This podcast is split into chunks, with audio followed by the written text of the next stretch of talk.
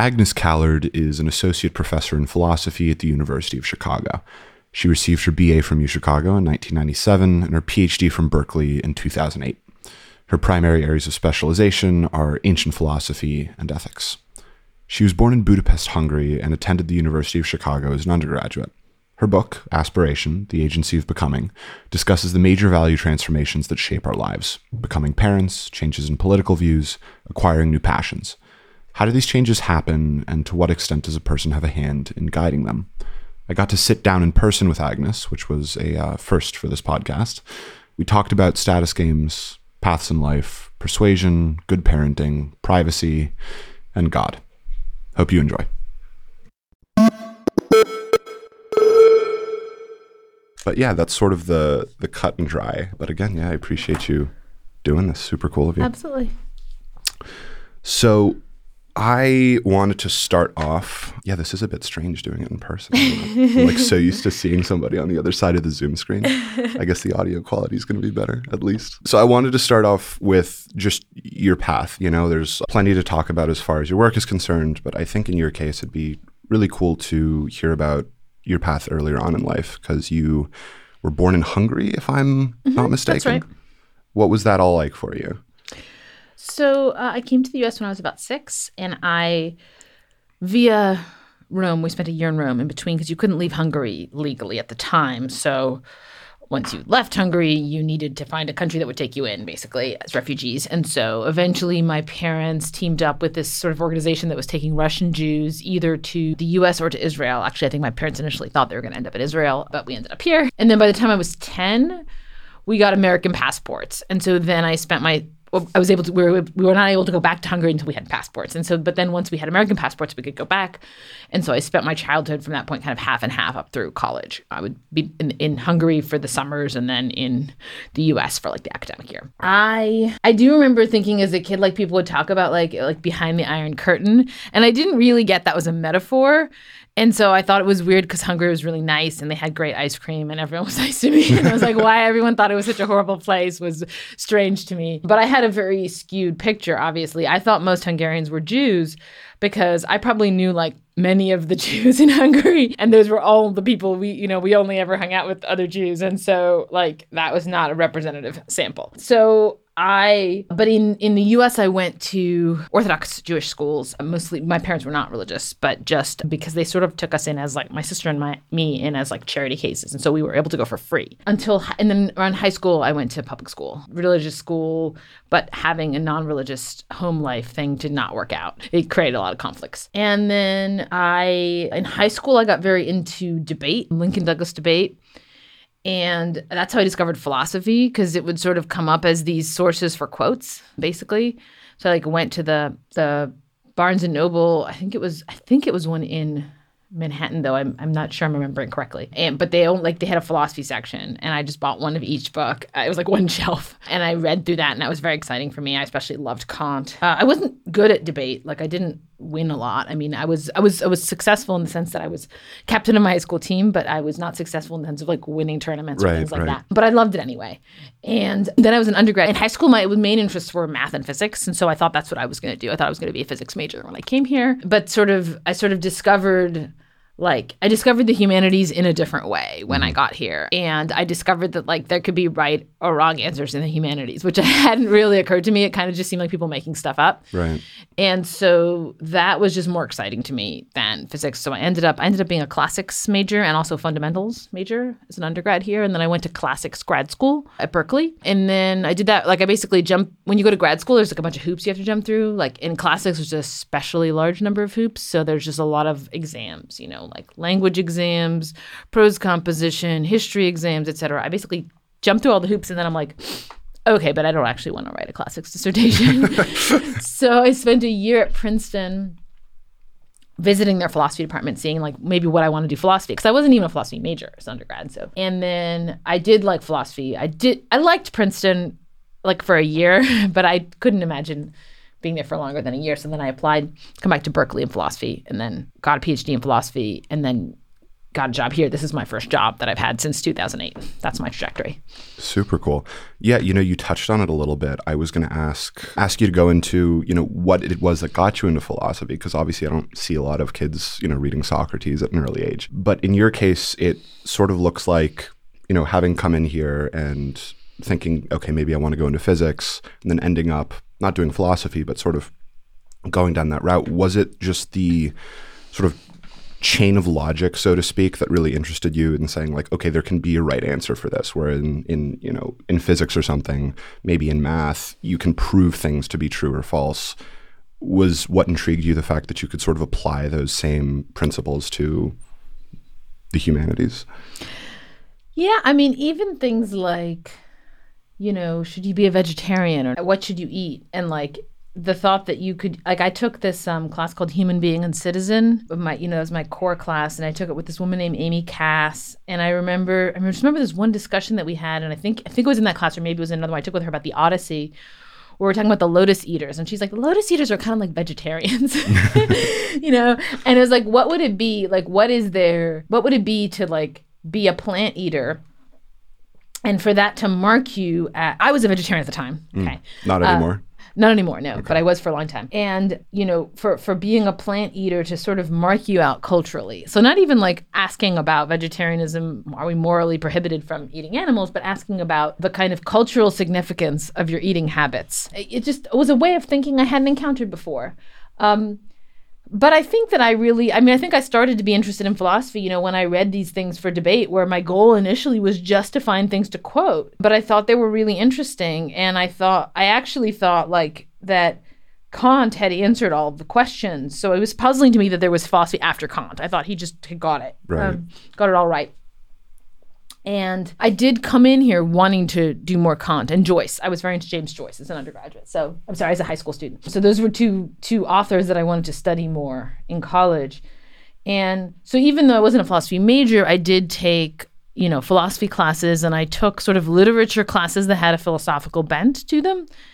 And I think that like in high school, it wasn't exactly that I, I didn't do badly in humanities, but I I I always felt like I wasn't I didn't know what was being asked for, like with a paper. I would write and rewrite. I wrote all my papers the night before, and I kept writing them and rewriting them and being like, "What am I supposed to be doing here?" I just found it really like puzzling yeah. what I was supposed to be doing. And somehow, in college, the idea of like learning something from a work of literature sort of clicked. So yes, it's the true and the false, and it's also just being able to get purchase both on the work of literature and on your own life by bringing them together.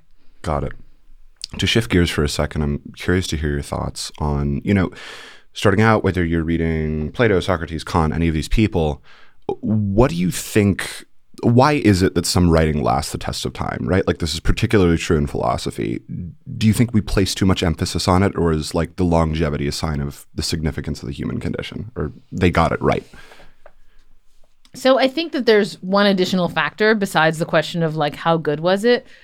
It's sort of how influential was it, hmm. right? So if like even if it wasn't that good, but then it sort of dictates how a whole bunch of debates are framed later, you might need to read it to understand, right? But I think the question did have we gotten it basically right? I mean, that's a hard one for me to answer because even if I look at the canon, right?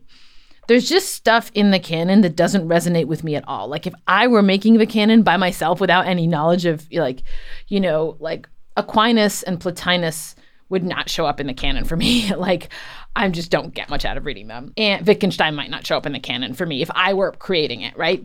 Uh, like if somebody just gave me a bunch of texts. And and so like when I say you know, are, are, we just picking the things that are good? Like some of the things we've picked don't seem that good to me. On the other hand, I'm perfectly willing to be like, yeah, different philosophers are just going to resonate with different people.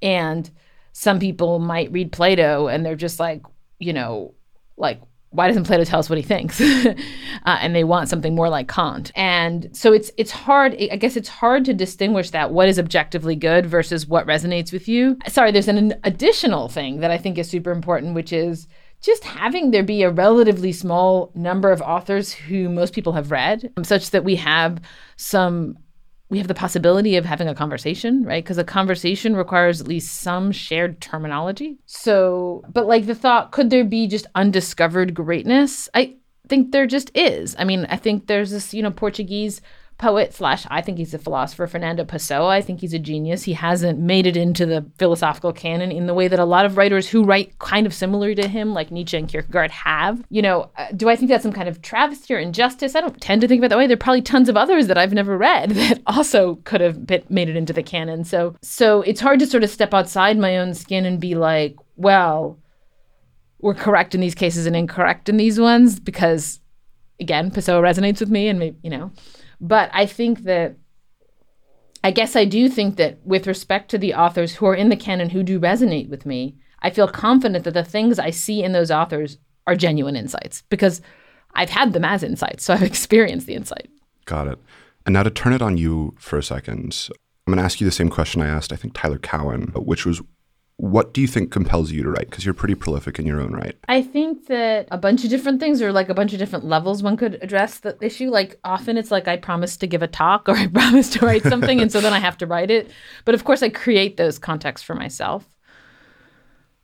I tend to write like a lot of people say they write like almost like to figure out what they think mm. and i think i am doing that to some degree but for me in a very fundamental way writing is an act of communication so i'm like not writing to myself I'm I'm imagining some kind of audience. If it's a talk, I'm imagining the audience of the talk. If it's if if I have an editor, I'm imagining the editor. Like if I'm writing something for like the point or something, I'm imagining my point editor as my audience. When my dissertation, I just wrote it for my main dissertation advisor, Sam Scheffler, right? So for me, writing is communicative, and that means you have to be thinking of an audience. And like I'm writing a trade book right now, and it was getting started was the hardest thing ever because it was so hard to imagine my audience. Because I'm like, who is reading this book, right? Like, yeah. and I think in the end, I decided it was just like I was gonna pick like first year undergrad, U Chicago undergrads as my, my mental model, like someone who hasn't encountered Plato before but is like interested. Because I needed someone. I was like imagining I'm giving a talk to them. Right. So I think I like communicating with. I like like you know kind of putting a thought forward to that group of people and then also not only having them ask me questions but setting up in some sense which questions they're going to ask right you you have control over what questions people ask you by how you talk and what you say and so my communication is in a way shaped by my anticipation of what kinds of questions I want to receive. But I, yeah, I guess I think my reasons for writing and my reasons for like talking to you right now are not that different. Got it. Got it. And so I want to sort of double down on, I think, what brought us together in the first place, which is I recorded something with Tyler Cowen like a few weeks ago, and you had mm. something to say about it. Mm. And it had a little bit to do with something that you were just touching on, which is just doing things for the sake of doing them or mm. what audience you have in mind. And so I think what you wrote was Let's see if I can find this. Tyler says the reason he keeps writing is that he does it for its own sake rather than to benefit his audience by changing their mind. Mm. Then he says it's like money, where you keep going if you're not doing it for its own sake, but to benefit the world by changing it. I'm curious to hear you expand on that a little bit and where you think the difference really lies. Yeah. So, I mean, I thought Tyler was just flat out contradicting himself. that is, I thought he was saying two things are similar when they're in fact different. I think that one thing that's interesting is that these two activities, namely writing and making money, we have different conditions under which we praise them. So we praise writing when you don't care what people think and you're doing it for its own sake. And then we praise making money when you really have these altruistic other motives. And so what Tyler wanted to do was present both things under their best aspect. And so he was presenting, I mean, and of course, then they're they're similar under that level of description, right? But I think that I mean I think it sort of illustrates a danger, and I'm sure that I fall into it as you know, much as Tyler does, of when you're trying to talk or give an account of yourself, you're at the same time trying to praise yourself or present yourself in a good light. It's really hard to do like the first thing without doing the second thing. And so you can sort of get so caught up in that that you actually don't even hear what you're saying and that it doesn't like fit together. But in terms of, you know, my actual thoughts about when people ought to write and how people ought to make money, I think the thought that people who are making like I think Tyler's thought that like a lot of people who make money are actually altruistic and want to benefit the world. That seems true to me from the small sample I've had of people who are engaged in making money. Su- surprisingly true. I think he's right about that. And then, you know, why do people write? I mean, I think that, I guess there's you know there's there's a question why do the people why do those people who want to improve the world the businessmen who want to improve the why why do they want to do that mm. right and like at least part of that is that they want to be thought well of right they want to be valued and respected and a lot of people especially who have a lot of money feel like i don't want to just be thought of as someone who has a lot of money. I want to be thought of as someone who has other virtues. And the two other virtues that i think they tend to go for are one being really really smart and really good at business such that in effect the money they have is earned or deserved as a result of this skill. And the other is like being well intentioned or being morally good like being directed at the good of humanity, right? And uh, so that's sort of, you know, would partly explain why there's this push to either represent yourself as smart or represent yourself as altruistic, or ideally both, right? For people who write a lot, you know, we want people to pay attention to us and listen to us. Like I'm communicating because I like to people who are listening to me, right? I think Tyler's doing the same thing. Like he's not just writing for himself, right? He's obviously writing for an audience. But I think that there is you know, there are different like degrees to which what you sh- what you say can be shaped by your conception of your audience. And there's sort of like, I think, bad and good equilibria that one can get into with one's audience, right? So, like, if all you're ever doing is satisfying your audience's expectations about exactly who they already think you are, and you're just sort of producing a certain kind of content, and there's plenty of people online who are doing this, right? Mm-hmm who you could almost see it as like flattery of a certain kind of the audience. Like that's certainly bad, right? And I think what Tyler was trying to do when he said he only writes for himself is to signal that he's not that kind of an accommodator of sure, his audience, sure. right? And I think he isn't. So, but even the people who are not doing that are writing for an audience and they're writing because they care what other people think about them. If you didn't care what other people think about you, thought about you at all, like you would just have far less of an incentive to engage with those people. I think you're touching on something interesting there. Why do you think that that's held in such high regard in some in some senses like not caring what other people think of you because it's very weird to go about life and run into people who it's not to say I don't do this myself who say oh I don't really care what they think I don't care what this person thinks that's almost like it's almost sort of a jockeying for status in a way which I want to get into later but why yeah. do you think that is I think that when you reveal that you care what other people think, you're exposing a vulnerability.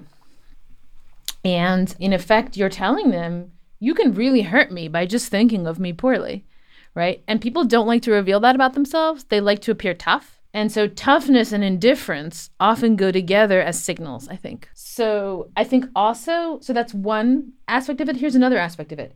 As we're growing up, when we're young, we like care a lot about what people think about us. Like it's very clear that kids care what their parents think about them, right? Kids, if you're if you're if you say to your kid, "I'm disappointed in you," that's very like your kid is devastated. So there's no question that like kids care what their parents think about them, but then like, you know, as the kid gets older, they care a little bit less what their parents think about them, but they care what their friends think about them, right? And I think we see it as a mark of maturity to like not care as much what other people think about you. That is to have, in a sense, within your own soul, a kind of ability to assess when you're doing well and doing badly and not having to farm that judgment out onto other people. And so to care about what other people think about you is sort of to admit that you're not grown up. Got it so to shift gears and sort of what I was alluding to earlier, I think you were talking to I want to say it's Ezra Klein about this, and he brought up you know some things about status and meritocracy, and especially you know some of your thoughts on when we meet for the first time, right? Mm. What the interplay between actually getting to know someone is and jockeying for status is. And I'm curious to hear your thoughts on that. Like, is there an interplay? Is it one or the other? Why do we do that? Yeah, I mean, I think that you know when you say jockeying for status, that sounds like one of the two status games that I um, describe in yep. that in the piece that Ezra's referring to there, namely the one where each of us wants to be higher than the other. I find that that that is a game that I I experience and I get into with people sometimes, but I find I more often get into the other game, the we're equal game, and I think it's that it's like you might think there's this appearance that you can just show up in a room right? At a party, you'd run in and you start talking to the person. But actually, somewhere deep in our brains, we have this thought before we start communicating, we have to, in some sense, set up a relationship that we have, right? So we have to be communicating as something or other. And, you know, one basis on which we could be communicating is we're equals. And another basis on which we could be communicating is one of us is above the other. And so, in effect, we're like trying to figure that. It's like before we have the conversation, let's figure out the terms on which the conversation is going to be conducted. I don't. I don't think everyone does this. Like, I think kids don't do it very much. Young kids, like you know, my kids recently had like some kids their age that came over to our house that they didn't know before, and like they kind of just start relating in a very direct way of like, I like this, you know. But I think as we get older, and it may just keep happening more and more as you get older, like maybe I'll be doing it more when I'm 60 or something, you feel more and more like you need to have like a basis for having the conversation. And I even like I think all that's fine. The the times when it really bothers me are the times when it eats up the entire time for having the conversation right where you never actually get to saying anything because you spend the whole time determining like your you know the basis upon which you might have some other conversation that you never have Right. I guess half of that is like small talk, though, right? And just the Yes. basis on which we can get to know each other is okay, you know, we're both, in this example, both sort of part of a U Chicago community. We can come to the Logan Center and meet, and that's like something that we can do. But in any other sense, it's like, where do you draw the line between actually getting to know someone and I'm going to try and relate to you in such a way that puts me above or below you or equal to you? Good. I mean, I think that, yeah, I think that a lot of small talk is just about setting up the egalitarian uh, status game. Sure. So we we in effect are subject to the so weather in particular right? Like we are subject to the same natural forces right? That's a big equalizer for people. It works much less like in um the time of zoom. Um, we're not all ha- we don't all have the same weather anymore the people that we talk to. But i think that so i think that the way that you can distinguish it is just are you asking questions where you want to know the answer? like a lot of the questions that we ask people that are part of small talk, we're not asking them because we want to know the answer. And but getting to know someone, you ask them questions where you actually do want to know the answer. And so you can just sort of ask yourself, do I want to know the answer or not? And that will determine which of the two things you're doing. Got it. To delve a little bit deeper into that initial question, you argued for, I think, a, a non punitive meritocracy with regard to all of this. How do you break that down for anybody who doesn't know what that means, which I didn't about two days ago? So I would say like, you know, the the kind of the structure of normativity is like possibly bipartite. So you can praise people or let's say let's say tripartite, okay? So you can praise people for going above and beyond. You can blame them for going below, and then you can maybe do nothing if they exactly meet the norm, right? That's where the I realized I was leaving out the middle Sure, thing. So sure. yeah. So you might have a norm, right? And so now you're going to check, right? Do people exceed? Do they meet it or do they fall below it? Now, whether they even count as exceeding it or meeting it or falling below it is going to be like heavily context dependent in a whole lot of ways, right?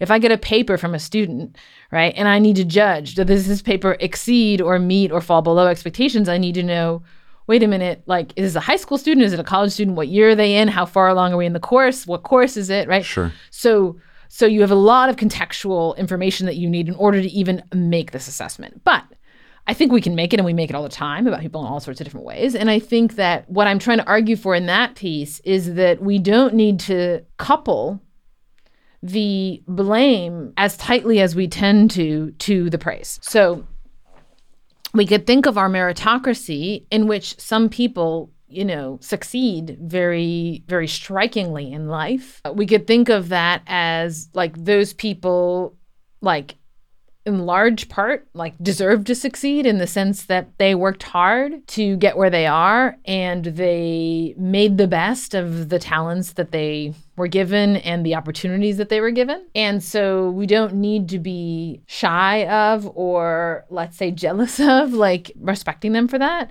Though again those judgments have to be made contextually. So for instance, if you imagine one of those people had a lot fewer opportunities than the others and was in a much more adverse environment, we want to give them even more credit, right? We can think that and then we, but we don't need to, to to infer from that to the idea that we need a symmetrical treatment for the failures. So people who don't achieve very much and who who are unhappy with their lives. And I think we don't have to think, well, it was through fault of their own. We can think about those cases. No, it was mostly because of, you know, external factors interfering.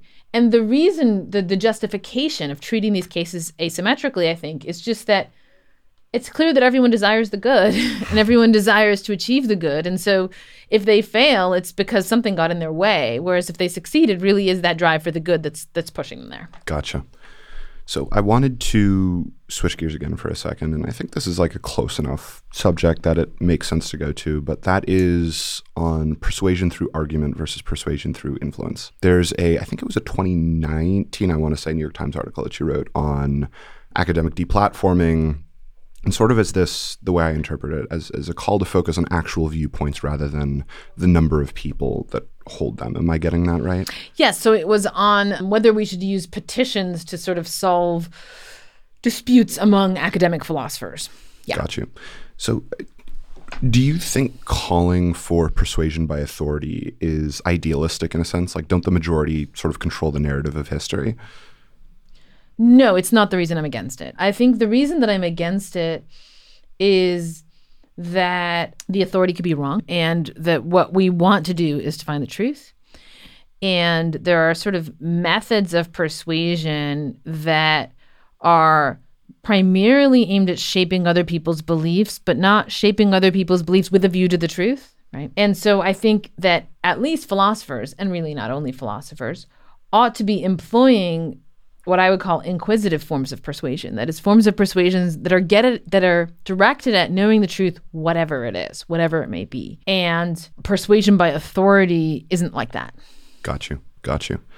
Um, so another question here, and it has to do, I think, a bit with your book, Aspiration, is just on permutations and, and paths in life. And so, as I guess a bit of a preface to this, something that I happen to think a lot about is dealing with permutations and just the number of possibilities in life, right? Like, reasonably speaking, there's a sequence of actions that I could take that would lead me to become a tour guide in Bali and another that would lead me to become prime minister of Canada. Neither of those I would say are particularly likely, but they're there. And so when it comes to dealing with decisions on a day-to-day basis and sort of the the agency of becoming in the sense that you put it is is that something that we should be thinking about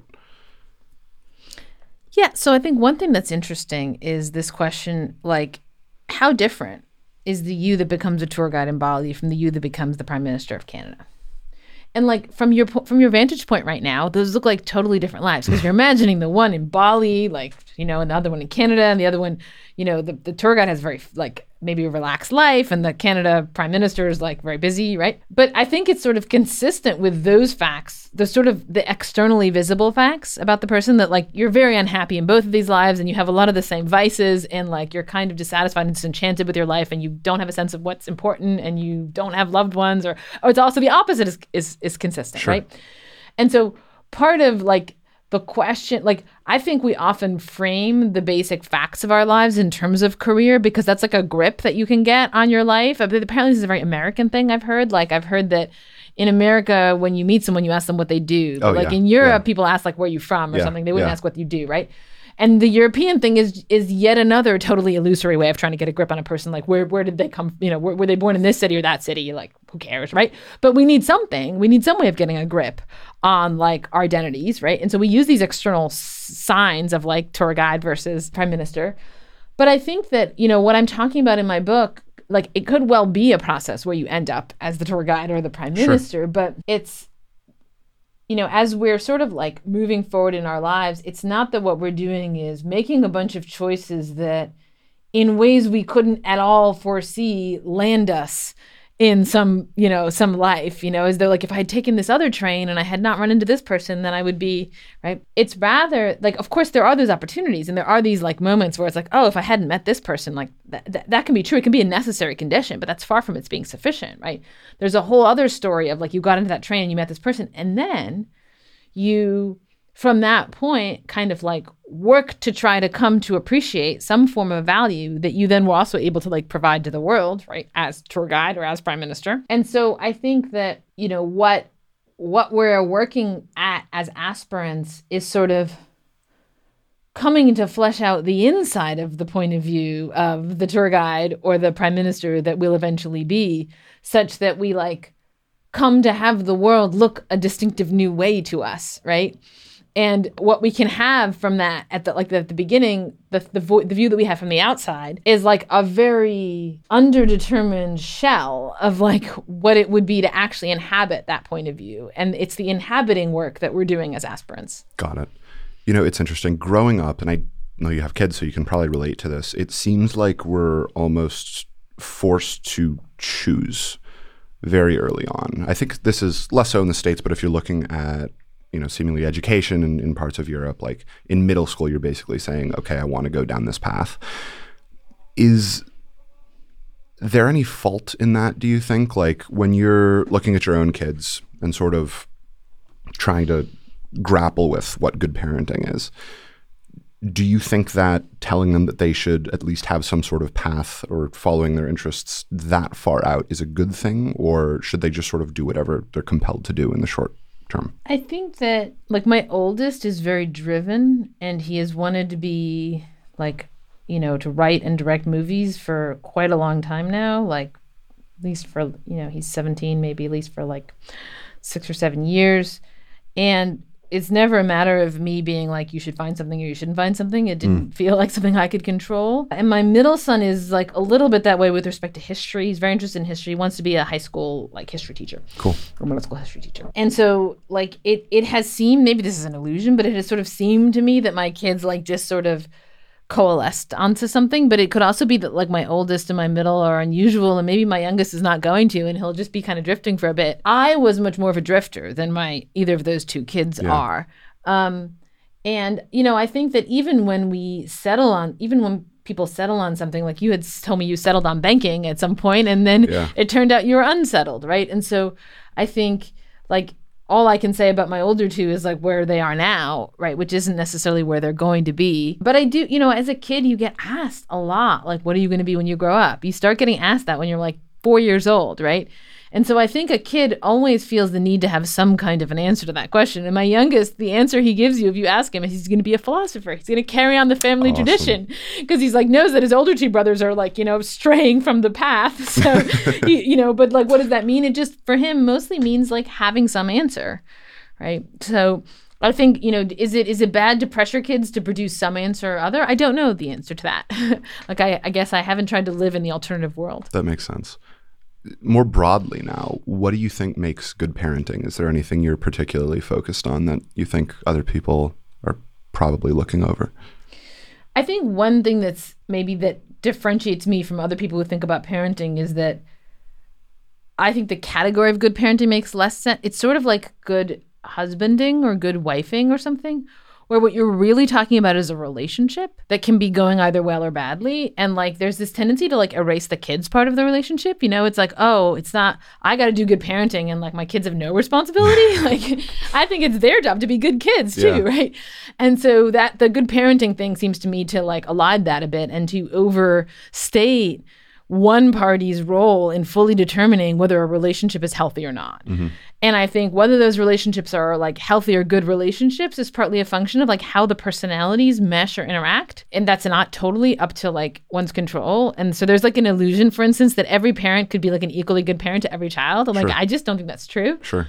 Um, so I think like what you have to do with each of your kids is sort of find some kind of equilibrium of how to interact that works for both of you and that takes a long time because it takes them time to like come into being as a person, right? And I think that's what you're sort of doing and they're trying to do it too. And and it's like it's rarely a thing where it's like, well, if you just committed harder or something to doing it, like it would be like you know in a marriage we'll just commit harder to like being a good spouse and mm. then the relationship will work out it's like no it's not really how relationships work right. right?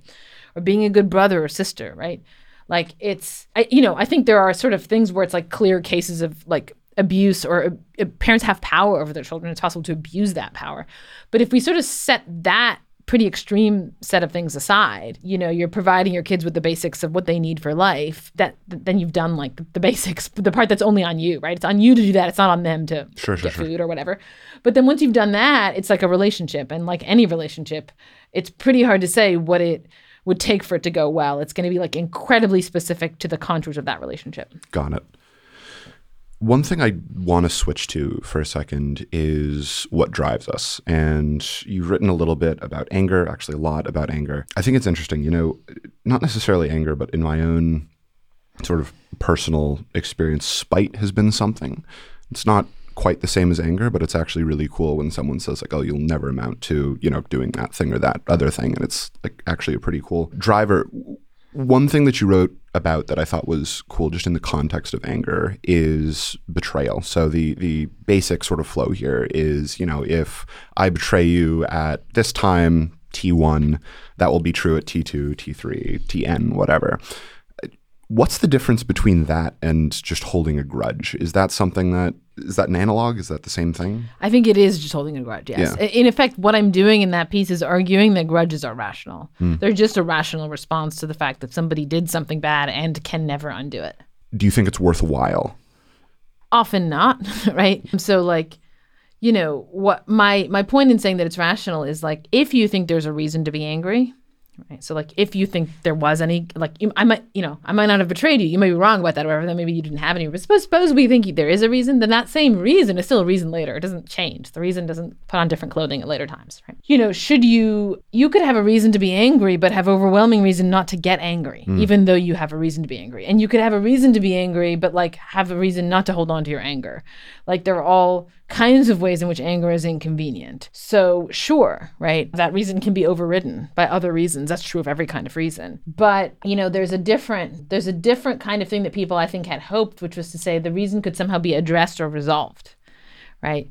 Such that then you wouldn't have a reason anymore, such that it would become irrational for you. And that's what it's a little bit harder for me to see what would count as uh, fulfilling that role. Got it. Got it. Do you think there's a do you think some things are more rational drivers than others, right? Or does it just depend contextually? Like is someone driven entirely by anger more rational just in that decision than someone that's driven purely by hope? I think hope is it's a hard one because hope has, tends to have a lot of fantasy built into it. So I think that you know if what you're doing is attending to this reason that you have to be angry, and you're just you have like a laser focus on that reason, and you're not paying attention to anything else. In a way, you are more rational in relation to that reason, but you could be being very irrational in ignoring like a whole bunch of other stuff, right?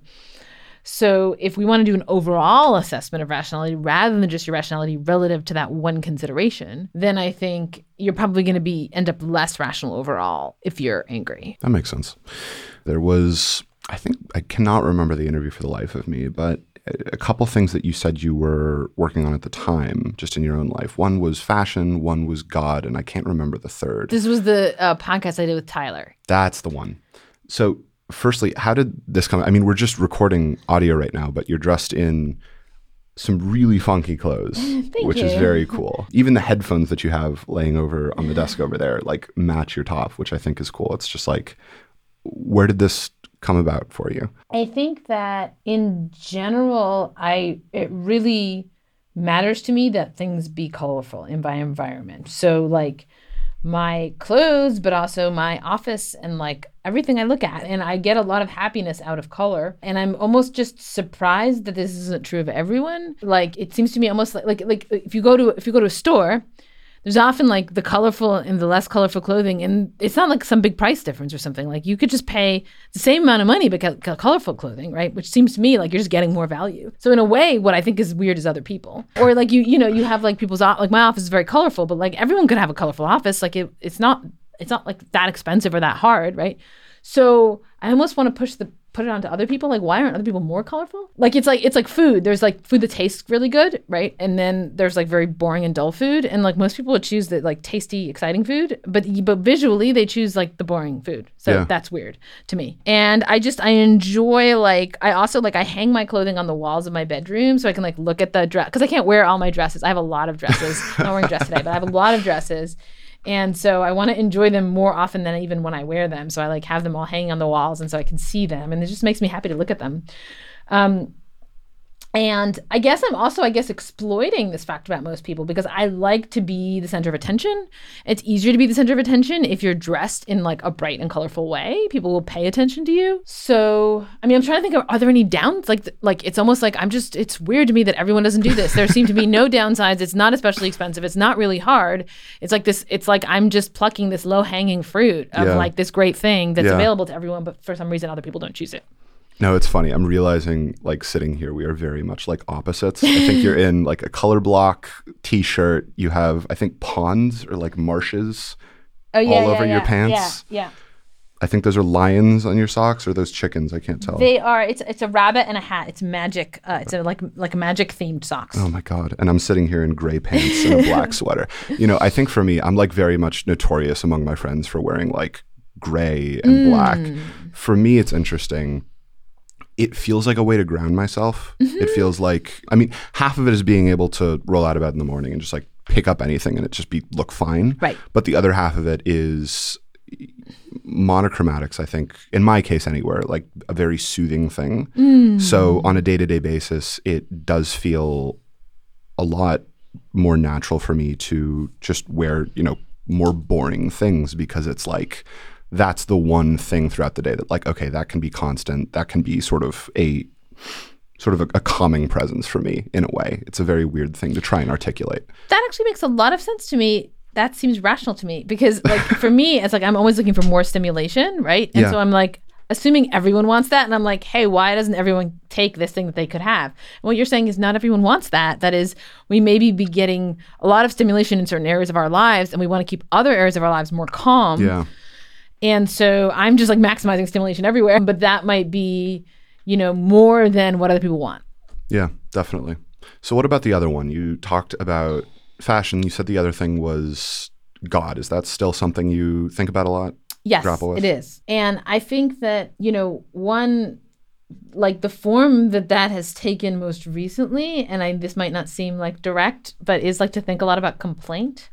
Hmm. Because I think of like God as in some way the fundamental addressee of complaint in the form of like prayer and in the form of like why did you make the world this way? Yeah. and why are things the way they are? And i think you know i just i have a lot of questions like religious questions that i haven't found a good context for communicating with people about. So i'm still like wor- i am still working on that. But like one question that i have is like i tend to like I struggle over my belief, but I tend to believe in God, but have like a very open ended sense of what God is, in the sense of like, I'm open to the thought that there are many gods, and I'm open to the thought that like all the people around me are gods. Like maybe this is what God looks like, is like human beings. There are times when I think that, that human beings are kind of like mortal gods of a kind. And so one thing I'm like, one thing I'm still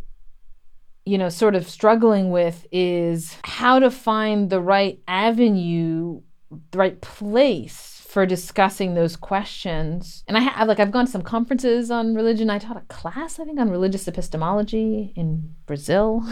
I so I've ch- I've done different things, but but they, it hasn't like pulled itself together. And this thing about complaint, which I'm still sort of I wrote something for the point, but I'm still thinking about it, is maybe the best condensation of that aspiration or something so far. I think my third thing might have been teaching that I said in terms of what am I aspiring in relation to, mm-hmm. you know, trying to teach to do better in the classroom. And I think I found that a lot, like in a way, I'm not sure I've improved that much in the classroom, but I've since the time I had that, you know, which was that was the first I did a podcast. It was the second podcast I ever did, but it was like the first, you know, sort of big podcast. And and since then I've done like a lot more sort of public type stuff and Sure. I've found that there are maybe more ways for me to exploit the kinds of advantages that I have in teaching. Like there's certain things I'm good at in teaching and certain things I'm not good at. And when I think I said to Tyler that I wanted to improve in relation to teaching, I was thinking of becoming better at the things I'm not good at. But what I've maybe found more of is like, well, I can just find more and different ways to do the things I am good at. Got it. Got it. That makes sense. You know, your your point on complaint when you were talking about God, I think really resonates because usually when people talk about God, the fundamental question is like, oh, like is God real? Right? I don't think that's really the right question to be asking at all. I think it's to your point. I think what you were trying to get at, at least a little bit there, is I think all that really matters is you know what benefit it provides or what benefit believing God provides in life. You know, like I think having something or someone to sort of point at and whether you're directing whether you're directing gratitude or whether you're directing uh, complaint or anything else like having that thing to sort of point at when anything's out of your control i think is just a fundamentally like good thing as far as quality of life is concerned Yeah, I mean, I, you know, my earliest like it's interesting because as I said, I was telling you earlier that I ran into troubles as a young kid, being in a religious school but not being from a religious family, and Yeah. then it would, you know, it was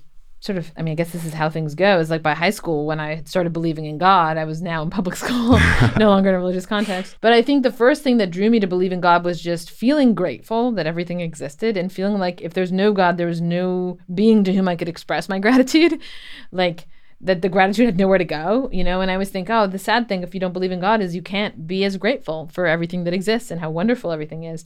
But then there's also complaint, which is like I've I found the need to complain more. You know that that need is is more compelling to me lately. And I find that even when I complain to another person, I think I'm complaining to something very special in them, right? Like the the part of them that can hear my complaint is sort of the divine part of them, where I'm like, why are things the way they are? Why am I being made to hurt? Why do I have to suffer? Like when you say that to another person, like they could very well be like, "Why are you tell- Why are you asking me?" Right? But like if you say that to the right person, they're not going to say, "Why are you asking me?"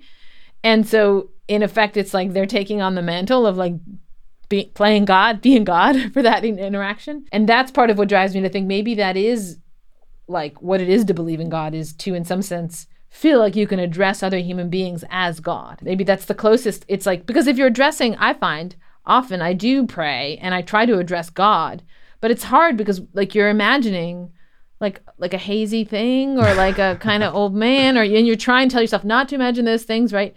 And it may be that the closest you can come to like addressing god is actually addressing another human being. So, last question for you has a bit to do with privacy, life online, living in public. Uh, you know, you mentioned earlier that you're very much a fan of being the center of attention. And at the same time, you are someone who's pretty active publicly, be it on social media or writing in columns, any of this other stuff. Is that something that comes naturally to you, would you say? Yes, I mean, I was, you know, I only like I joined Twitter about three years ago, maybe three and a half now. But I like it a lot. I like the, I like interacting with strangers. I, I do think it comes pretty naturally to me. I think that there's this incredible sense of possibility, like, and some of it may be an illusion, but of the space of possible interactions that you can have with sort of anyone that that online kind of promises you. And i get all kinds of help that i wasn't expecting you know? I'll just mention something and someone will be like oh here's the thing or oh did you read this? or here's an idea here's an argument here's whatever like and if you sort of i think how much you seek attention is just a function of how self-sufficient you are like and so I'm not very self sufficient. I'm not capable of really thinking that well on my own. Uh, I'm not capable that well capable of entertaining myself.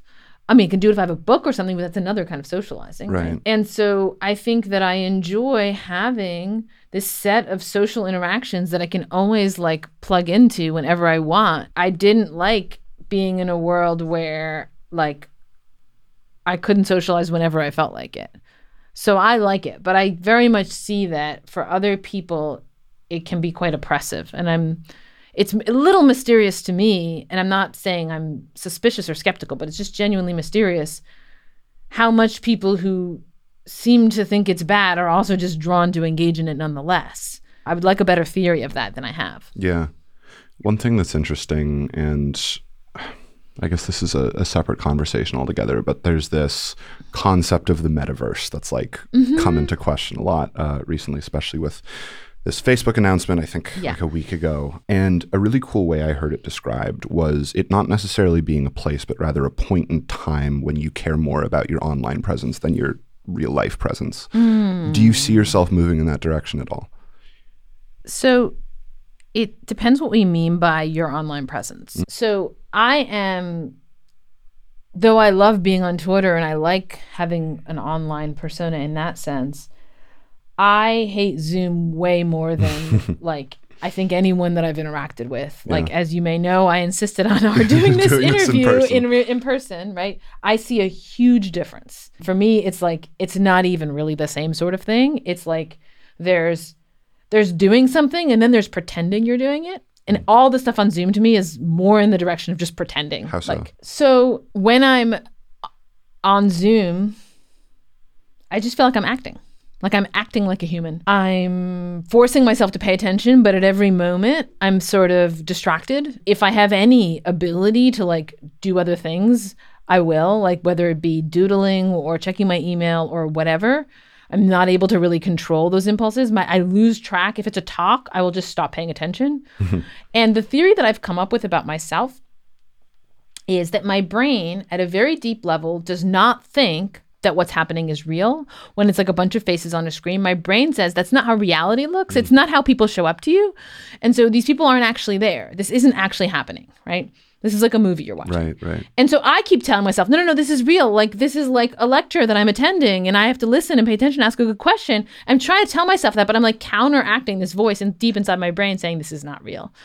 And the whole Zoom experience is that battle inside my soul between the deep part of my brain saying this is not real and me trying to tell myself it is real. And like how much of me I can devote to the interaction is like whatever fraction is left over from fighting that battle. And so you asked me about the metaverse, you know, I'm like, well, what, what would it, would it be like Zoom? Or would somehow that trick that deep part of my brain into thinking this was really happening because things are more like three dimensional and I have these glasses and maybe that's enough. And then maybe that deep part of my brain thinks this is actually happening. That's all I need. I just need it to be like you know, convinced of, but I'm worried that that deep part of my brain is actually pretty well attuned to the way reality works and to the way things smell and feel when they're really happening. And that like if i saw people like looking like they did in that metaverse video i'd be my brain would be like this isn't actually happening. This isn't real. This is like a movie. This is like a video game that we're in. And so i am in that way though I love Twitter, like I am also Twitter doesn't somehow persuade me that we're in a room, you know, hanging out, right? Forms of online interaction that attempt to mimic